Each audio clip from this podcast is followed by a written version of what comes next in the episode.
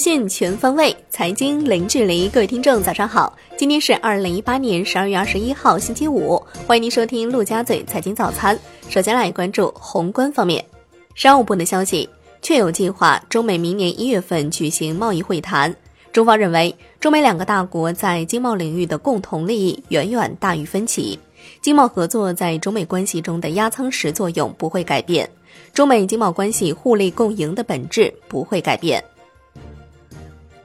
央行公告，十二月二十号，央行以利率招标方式开展一千五百亿元逆回购操作，其中七天逆回购中标利率百分之二点五五，十四天期中标利率百分之二点七，均与此前持平。二十号，SHIBO 涨跌互现，十四天期报百分之二点八一九，上行三点一个基点。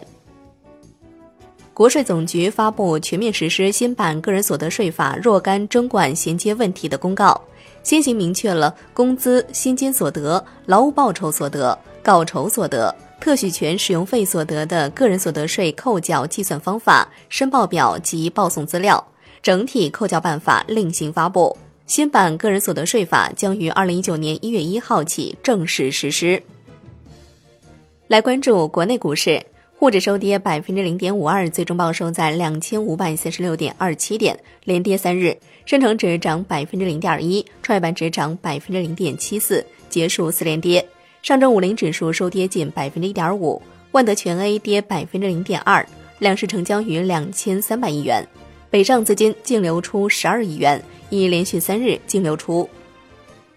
深交所发布《深圳证券交易所上市委员会工作细则（二零一八年修订版本）》，贯彻证监会新修改退市制度精神，切实担起重大违法强制退市的决策主体责任，自发布之日起施行。香港恒生指数收盘跌百分之零点九四，国际指数跌百分之一点零三，红筹指数跌百分之零点七五。全天大市成交六百八十五点六四亿港元，蓝筹股几近全线下跌，石药集团跌近百分之五，领跌蓝筹；恒安国际逆势上涨近百分之一，次新股远航港口放量大跌百分之八十四点三二，成交一点七八亿港元。小型房企万城控股上市首日涨百分之五，中国台湾加权指数收盘跌百分之一点一。金融方面。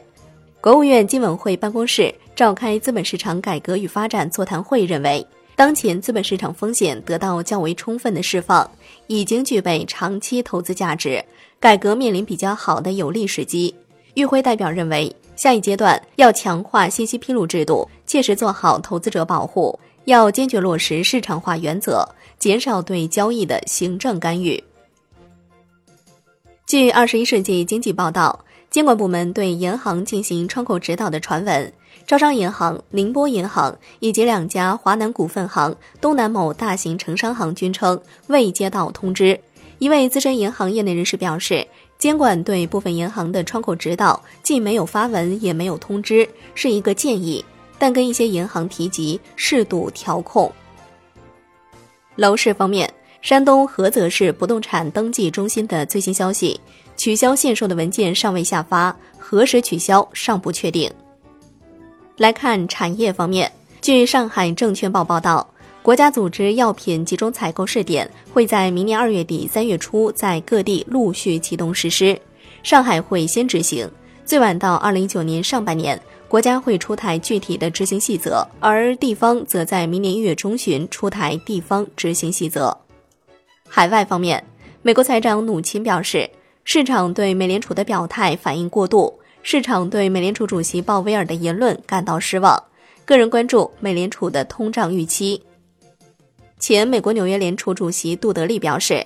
美联储本身并不在意市场价格，美联储可能会进一步加息两到三次，并且不会帮助降低市场所承受的痛苦。美联储的鹰派立场略微有所软化。英国央行维持利率在百分之零点七五不变，同时维持资产购买规模在四千三百五十亿英镑不变，均符合预期。日本央行维持基准利率在负百分之零点一不变，维持十年期国债收益率目标在百分之零附近不变，符合预期。来关注国际股市，美股继续大跌，三大股指续创一年多以来新低。道指收跌于四百六十点，连续两日下跌约八百一十六点。纳指正处于熊市的边缘，较八月份所创收盘历史高位跌百分之十九点五。苹果、亚马逊、奈飞均跌超百分之二，特斯拉跌超百分之五。欧洲三大股指集体收跌。高通已在中国市场对苹果发起二十四件专利诉讼，并已经把苹果最新发布的三款 iPhone 产品追加到诉讼当中。另外，高通在德国慕尼黑法庭赢得对苹果的诉讼，可在德国禁止苹果销售部分型号的 iPhone。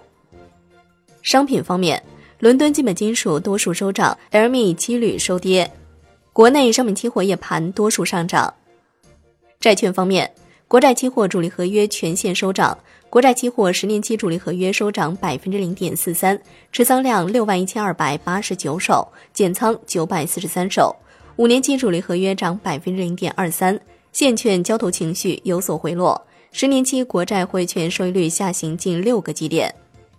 最后来关注外汇方面，外管局的数据。十一月，银行结售汇逆差大幅扩大至一千二百四十一亿元，为连续五个月逆差。在人民币对美元十六点三十分收盘价报六点八九七零，较上一交易日跌十六个基点。